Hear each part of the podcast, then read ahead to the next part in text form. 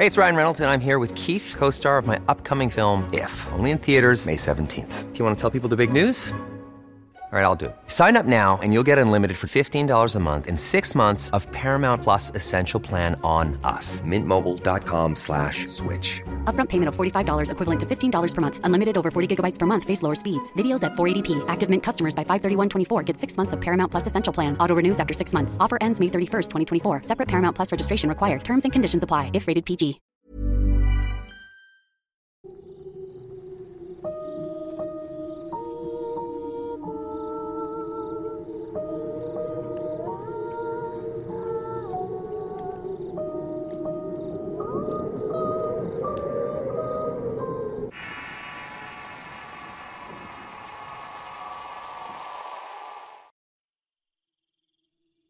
En días pasados, algunos de los, ustedes, algunos seguidores, han estado sugiriendo que cuente algunas historias personales, que les comparta pues algo de lo que he experimentado a través del tiempo.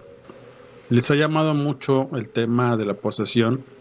En el primer podcast que hice para Relatos de Horror hablé un poco sobre el tema y muchos quedaron pues con la curiosidad de saber un poco más pero no quisiera contarles una pues una descripción del tema o de qué trata, sino más bien una experiencia personal que me haya sucedido en este tiempo, en esta escala de tiempo en el que he estado involucrado en estos temas y pues voy a, a compartírselas. Esta historia sucede hace algún tiempo, para ser exactos en el año 95 en aquel tiempo tenía 20 años y apenas pues tenía ciertos conocimientos sobre el tema de lo paranormal. Ya había experimentado algunas cosas. Sin embargo, nunca había tenido oportunidad de, de poder comprobar o ver sobre el fenómeno de la posesión o el exorcismo, ya que era un tema bastante pues serio y cerrado, ya que muchas personas pues no, no querían hablar sobre el tema a pesar de que sabía yo que había ciertas cosas que sucedían con ciertas familias en ciertas casas de la ciudad. De tal manera que me di la tarea de buscar casos y personas que estuvieran involucradas con este fenómeno de la posesión sin éxito. Hasta que el verano de ese año, del 95, salí de viaje a un poblado, a un pueblo llamado San Vicente Tancuayalap, en el estado de San Luis Potosí. Ahí tenía unas amistades con las que comúnmente llegaba a su casa. Sin querer, sin buscar realmente esa experiencia, pues me topé de frente con ella. En ese entonces me quedé con un, con un campesino llamado Crescencio Gómez, el cual vivía con cuatro hijos, su esposa y su mamá, doña Engracia. Doña Engracia era una mujer ya mayor, en aquel tiempo tendría unos 80 años, fácil. Sin embargo, era una señora pues bastante maciza en su andar, en sus actitudes. Tenía mucha inteligencia, mucha lucidez. Y cada vez que platicabas con ella te sorprendía mucho las cosas que te, que te contaba sobre su juventud. En su juventud ella había sido una mal llamada bruja eh, una persona que curaba con, con, hierbas, con huevos, tenía el don de la clarividencia, era medium, una espiritista muy buena a la cual la gente acudía a ella para que los espíritus de sus familiares hablaran a través de su voz para transmitirles mensajes o ciertas cosas que las que las familias de estos fallecidos pues querían saber y gracias a ella se podían enterar aún después de muertos. Sin embargo, doña Engracia llegó un momento en que le entró el arrepentimiento. No sé qué cosas vería para que tomara la decisión de dejar muchas de las cosas que hacía y se refugió en la religión católica. De hecho, cuando yo llegué ahí por primera vez, ella era una catequista, enseñaba a los niños sobre la Biblia, sobre eh, pues la religión en general y posteriormente pues supe a qué se dedicaba siendo joven entonces Doña Engracia al tomar ese camino pues dejó atrás todo lo que era esotérico. Sin embargo, como que eso llama, la llamó de nuevo y, se dedicó únicamente a hacer eh, una especie como de curandera que atendía pues el mal de ojo hacia limpias. Los campesinos la buscaban para hacer rituales, para la lluvia, para la cosecha, para sembrar. A veces le llevaban pues muchos niños para que los curara de espanto. Esa era la vida de Doña Engracia en ese entonces. A mí me gustaba mucho platicar con ella porque me contaba muchas experiencias que había tenido en su juventud y en el periodo en que hizo pues varias de estas actividades esotéricas. Y cuando me contaba por todo lo que había atravesado y todas las cosas que había visto, pues me quedaba yo fascinado de pues de los alcances que ella tenía. Ahora pues eh, al verla en ese entonces ya mayor, pues la veía muy tranquila, la veía bastante relajada, una señora que con la que hablabas y pues eh, te, cuadrabas, ¿no? Te, te decía las cosas tal cual eran, con mucha franqueza. Entonces, cierta noche que Crescencio y yo regresábamos del jornal, porque yo le ayudaba en ciertas cosas, no en todas, porque el, trabajo de agricultor es muy pesado para la gente que no lo conoce y en este caso lo era para mí, sin embargo, pues sí podía ayudarlo en ciertas cosas. Y habíamos regresado del jornal cuando la esposa de él preparaba la cena y nosotros nos quedábamos afuera de su casa en unos sillones que tenía ahí. Estábamos hablando, tomábamos cafecito, fumábamos y todo estaba muy tranquilo, la noche estaba demasiado tranquila, no hacía mucho calor. Y de repente llega una señora muy alterada. En su rostro reflejaba una verdadera desesperación. Lloraba con mucha mucha tristeza, mucho mucha ansiedad. Y hablaba casi gritando en forma pues desesperada como como como si tuviera un problema bastante serio. Crescencio al verla pues se levanta y, va hacia ella y le pregunta pues qué le pasaba no era una señora que vecina de ahí del, del, del, ejido. No recuerdo el nombre de la señora pero nunca me lo grabé pero Crescencio fue muy atento y le preguntó pues qué le, sucedía qué, qué lo podía ayudar. Ella en medio de las lágrimas le pide a Crescencio que, la llevara con, su mamá, con Doña Engracia, para que pues la acompañara a su casa, porque su hijo estaba muy mal. El hijo se llamaba Martín, era un joven pues muy trabajador, bastante bragado, así le llamábamos en ese entonces a los hombres que trabajaban duro el campo, sabía mucho de campo, sabía mucho de arado, sabía mucho de animales sin embargo, había estudiado hasta el segundo de primaria.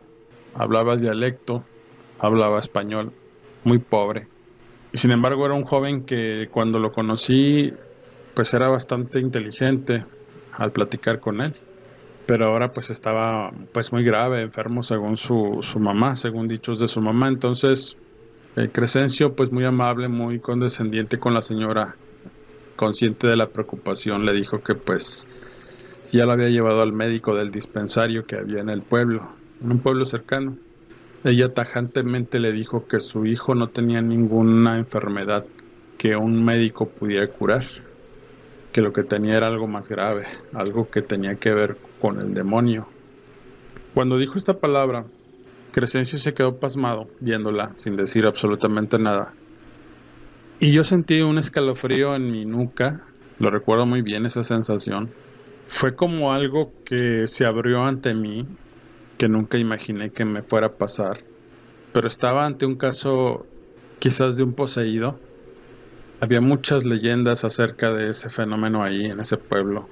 Desconozco las razones por las que muchas personas de ahí atravesaron por ese problema.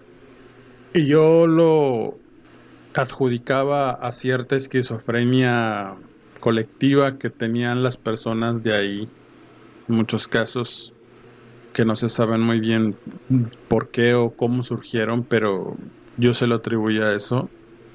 Sin embargo, cuando Doña Ingracia sale de la casa con un morral y decidida a ayudar a la señora, pues nosotros nos fuimos tras ellas por el camino. El camino estaba ya oscuro, entonces mientras íbamos tras ellas, mientras íbamos a la casa de la señora Vera Martín, yo sentía que el ambiente empezó a cambiar.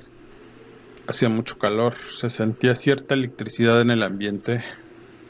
Era como una especie de ansiedad que tenía yo por, por llegar y ver pero también sentía temor, tenía cierto miedo de, de ver ciertas cosas. Yo me imaginaba que eh, me encontraría pues personas flotando en el aire, objetos volar o casas cayéndose a pedazos, no sé, me imaginaba muchísimas cosas, pero al momento de llegar a la casa de la señora me sorprendió mucho que hubiera mucha gente afuera.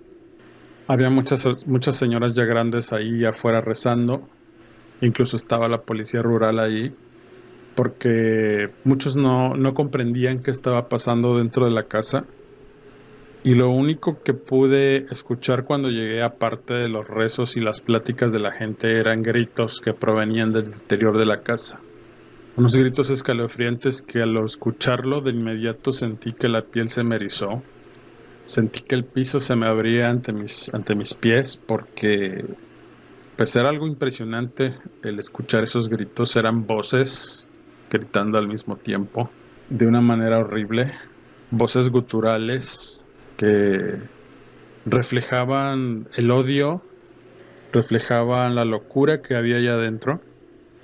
Y cuando las mujeres entraron a la casa, Crescencio me dijo, espérate aquí, no entres. Yo tengo que entrar porque tengo que ayudar a mi mamá. Yo de algún modo yo quería ver, yo quería ser testigo de lo que estaba pasando. Y como Crescencio era mi amigo, le dije, ¿sabes qué? Yo no te puedo dejar solo. Yo te quiero acompañar. Pues sea lo que tenga que hacer. Entonces, pues él decidió, entró yo detrás de él. La casa era una casa de material. Estaba ordenada, todo estaba muy bien. Excepto que al dar el primer paso en el interior sentí de inmediato una presión en mis hombros que casi me hizo doblarme. Sentí un olor y una sensación, como lo dije antes, como de electricidad recorrer mi cuerpo. Y el hedor que sentí que me pegó de inmediato en la nariz fue como, pues algo descompuesto, carne podrida. No sabría explicarles muy bien cuál era la naturaleza de ese olor, pero era bastante desagradable, tanto que me llevé la mano a la boca para taparme y no, y no respirar esa pestilencia. Yo seguía Crescencio hasta que llegó al cuarto donde estaba el muchacho, Martín. Hey, it's Ryan Reynolds and I'm here with Keith, co-star of my upcoming film If, only in theaters May 17th. Do you want to tell people the big news? All right, I'll do it. Sign up now and you'll get unlimited for $15 a month in six months of Paramount Plus Essential Plan on us. Mintmobile.com slash switch. Upfront payment of $45 equivalent to $15 per month. Unlimited over 40 gigabytes per month. Face lower speeds. Videos at 480p. Active Mint customers by 531.24 get six months of Paramount Plus Essential Plan. Auto renews after six months. Offer ends May 31st, 2024. Separate Paramount Plus registration required. Terms and conditions apply if rated PG. I'm Sandra, and I'm just the professional your small business was looking for. But you didn't hire me because you didn't use LinkedIn jobs. LinkedIn has professionals you can't find anywhere else, including those who aren't actively looking for a new job but might be open to the perfect role, like me. In a given month, over 70% of LinkedIn users don't visit other leading job sites. So if you're not looking on LinkedIn, you'll miss out on great candidates like Sandra. Start hiring professionals like a professional. Post your free job on linkedin.com/people today. Lo primero que vi fueron a un par de hombres grandes sosteniendo al muchacho con fuerza. El joven tenía un semblante bastante extraño en su rostro, reflejaba bastante odio, muy descompuesto. Decía, gritaba insultos, palabras raras. Los gritos eran bastante horribles, o sea, escuchabas esos gritos, esas voces y se te la piel de inmediato, sentías miedo. Yo sentí ganas de salir corriendo de ahí, pero algo en mi interior me decía que no debía irme, que debía estar presente siendo testigo de eso. No sé por qué, no me pregunten. Y no sé tampoco de dónde saqué el valor para seguir ahí. La fuerza del muchacho era muy grande. O sea, lo que han escuchado sobre los poseídos que tienen una fuerza descomunal, lo pude ver. Y es cierto, tienen mucha fuerza. Pero lo que más me impactó fueron las voces que le escuchaba decir la señora, la mamá de, del joven, pues se arrodilló allí a un lado intentando rezar. Mientras doña Ingracia pues sacaba hierbas, sacaba líquidos que traía ella en su morral y comenzó a rezar, comenzó a establecer que pues nuestro Señor Jesucristo era quien realmente estaba allí, quien realmente mandaba y que lo que tenía el muchacho pues no tenía ninguna potestad ahí. Entonces se hizo una situación, una lucha entre lo que había poseído al joven y las creencias de doña Ingracia, que la situación se comenzó a poner bastante frenética, porque el joven se retorcía de una manera imposible su cuerpo, a pesar de que las, de estas dos personas, estos dos hombres fuertes lo estaban agarrando, él se movía de, de maneras imposibles, su, su cara, su cuello, sus brazos, sus piernas. Entonces, en cierto momento, cuando Doña Ingracia empieza a rezar en un dialecto, el joven también empieza a cambiar las voces. Y a esas voces guturales que escuchaba desde un primer momento se le agregaron otras más, otros ruidos extraños, eran como chillidos de marrano, balidos de cabra, eran animales los que estaban ahí hablando a través de su boca. Mientras doña Engracia rezaba y aumentaba la frecuencia de los rezos, el joven empezaba a hablar en otros idiomas y digo otros porque alcancé a escuchar que por la manera en la que hablaba y las cosas que había escuchado anteriormente con personas con las que había hablado, era el, idioma que estaba hablando era árabe. Pude entender dos o tres palabras en árabe, pude entender eh, otras que eran parecidas al portugués, otras que, que eran parecidas a un dialecto eh, pues Tenec, que era lo que se hablaba en esas, en esas regiones, huasteco y español, palabras entrecortadas que decían blasfemias, que retaban a la, a la señora, que nos retaban a nosotros, cuando en cierto momento el joven se calma, se pone estático, nos voltea a ver a todos con una cara y un rostro bastante horrible, unos ojos bastante violentos y a cada uno le empieza a decir ciertas cosas que los comenzaron a alterar, sobre todo a los hombres. Se empezó a amenazar, les empezó a decir cosas que probablemente ellos sabían que habían hecho mal. Y la señora Gracia continuaba con sus rezos, seguía rezando, seguía rezando, seguía retando a lo que estuviera allí. Seguía diciéndole que, les, que, que no era bienvenido, que, que saliera del joven, que el joven no le pertenecía. Entonces, aquello que estaba dentro de, don, de Martín pues se alteraba más, decía que, que era de él, que no lo iba a soltar.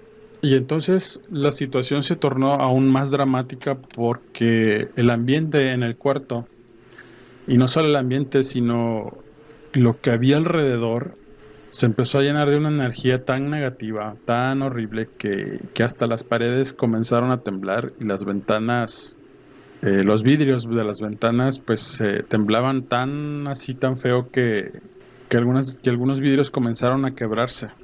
No salieron volando, pero sí se quebraron muchos, muchos, muchos vidrios de las ventanas. Entonces, pues los gritos, los ruidos, los, el retumbar de paredes, todo aquello, todo, todo lo que estaba sucediendo en esa habitación alertó a toda la gente que estaba afuera. Y yo podía escuchar que, que todos tenían miedo, que todos invocaban a Dios, que todos le pedían perdón era una situación de histeria, de psicosis colectiva que, que nunca en mi vida había visto y que sin embargo estaba pasando ante mis ojos y, y no lo podía creer. No lo podía creer y cuando la locura, y lo digo así, la locura se estaba asomando en mí, fue cuando doña Gracia le dijo a Crescencio que me sacaran de ahí y que él mismo también se quedara fuera, al igual que la señora. Los únicos que se quedaron fue Doña Engracia y los dos hombres que continuaban ahí, firmes. Ya después supe que esos hombres eran sus tíos, los tíos de Martín.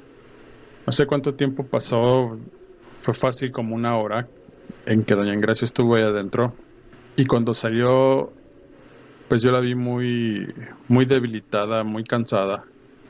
Y lo único que le dijo a la señora era que el joven pues se había quedado dormido, que estaba aparentemente bien, pero que tenía que regresar al siguiente día a hacerle sus rezos, hacerle sus limpias para que pudiera pues erradicar lo que había agarrado.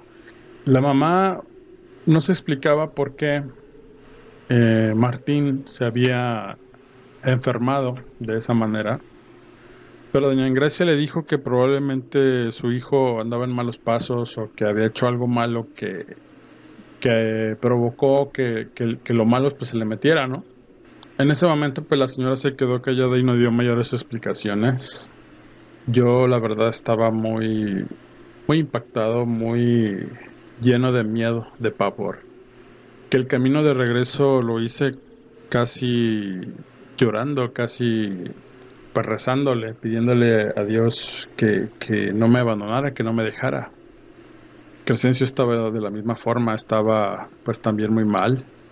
No quería llegar a su casa y que su mujer ni sus hijos lo vieran, pero tenía la necesidad de llegar y abrazarlos. Doña Grecia, pues al ser la más fuerte de los dos, simplemente llegó, se metió en su en un jacalito que tiene ahí donde dormía y ya no dijo nada más. Y yo me metí al cuarto donde me estaba quedando, pero les juro que ya no me quería quedar solo. Entonces lo único que hice fue rezar. Me acosté, empecé a rezar, empecé mis oraciones, a hacer oraciones. Pues así me, me, fui quedando dormido hasta el día siguiente que amaneció. Y ya más tranquilos pues nos empezamos a contar la situación, ¿no? Todo lo que había acontecido la noche anterior con Martín y su demonio en algún punto de esta historia llegué a comprender qué tan fuertes y qué tan poderosas pueden ser estas fuerzas obscuras. Pero también entendí que muchas de esas cosas que pasan, de esas situaciones de posesión, son en gran medida por, por nuestra responsabilidad, por nuestra soberbia quizás, y las dejamos entrar simplemente con algún acto, con algún pecado. Yo no supe realmente qué fue lo que hizo Martín o cómo fue que, el mal llegó hasta él. Pero al día siguiente que pasó eso, esa misma mañana, ya no quise quedarme ahí. Me retiré del pueblo, me regresé a Tampico, muy alterado, lleno de miedo. Y con el tiempo regresé, obviamente, porque pues esas amistades son valiosas para mí, entonces regresé con el tiempo y me enteré que Martín pues no había sobrevivido al proceso. Cierta mañana que después de que doña Ingracia fuera a hacer sus rezos por las noches y a, tratar de curarlo, el joven simplemente salió, se les escapó a los tíos, corrió al monte con rumbo desconocido y días después lo encontraron ahorcado en un árbol que había por ahí cerca. El que lo encontró fue uno de sus tíos precisamente y él cuenta que cuando encontró su cuerpo ya los opilotes pues ya se lo estaban comiendo, ya lo estaban pues devorando de, su de, la carne de su cabeza, de su cuerpo, entonces fue bastante dantesco el asunto de encontrarlo muerto, de encontrarlo colgado ahí. Crescencio después me platicaba con tristeza que pues el joven no había encontrado la paz, siempre fue muy trabajador, muy buen muchacho, pero no se explicaba cómo es que había tenido que enfrentar esa situación o por qué realmente le sucedió. A partir de ese momento yo cambié mis ideas, cambié mis pensamientos, fui otra persona, fui una persona aún más creyente de Dios, porque pues decía, bueno, si vi que eso es real, lo malo es real y nos afecta a nosotros como personas, pues también existe el bien, también existe lo divino, que es lo que le da un balance a todo esto, a toda esta locura que, existe. Entonces, después de esa experiencia, les puedo decir que comencé a creer en eso, en ese fenómeno. Y después de, experimentar eso, eh, vinieron otras experiencias más. Y gracias a esas experiencias, a ese fenómeno fue que, yo me retiré de, de lo que fueron las, digamos, las investigaciones, entre comillas, el, el hecho de querer buscar cosas de querer enterarme de ciertas cosas. Fue precisamente uno de esos hechos en los que yo me vi involucrado ya directamente después. Que pues son cosas que no, no se le decían a nadie, ¿no? Entonces, esa fue una de mis experiencias. Pues los invito a que, a que me sigan leyendo, a que sigan escuchando el canal de Relatos de Horror. Pues esta no va a ser la única experiencia que les voy a contar. Ya con el tiempo les iré platicando sobre otras pero estas se las quise contar porque fue la primera experiencia que tuve con el fenómeno de la posesión. Y pues bueno, con esto cierro el segundo podcast, esperando que les haya agradado, pues estamos pendientes con otras historias. Que pasen buenos días, buenas tardes y buenas noches. Este es Eduardo Liñán y me despido.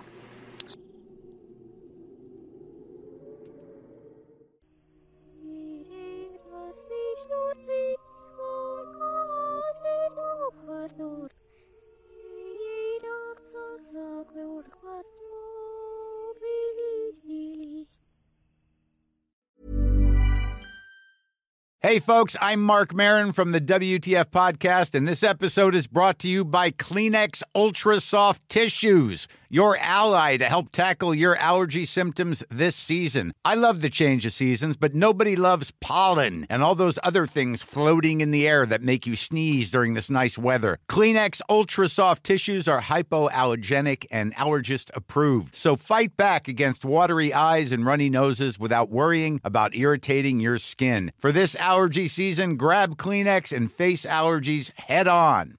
If you thought the only way to get a more defined jawline with natural looking results was through surgery, think again. Juvederm Volux XC is a non surgical injectable gel filler that improves moderate to severe loss of jawline definition and can help you achieve natural looking results with little downtime. Even better, this improved definition lasts up to one year with optimal treatment. No maintenance required. Improve jawline definition for a smooth, sculpted look with Juvederm Volux XC. For important safety information and to find a licensed specialist, visit juvederm.com. That's J U V E D E R M.com. Not for people with severe allergic reactions, allergies to lidocaine, or the proteins used in Juvederm. Common side effects include injection site redness, swelling, pain, tenderness, firmness, lumps, bumps, bruising, discoloration, or itching. There's a risk of unintentional injection into a blood vessel, which can cause vision abnormalities, blindness, stroke, temporary scabs, or scarring. Talk to a licensed specialist to find out if it's right for you.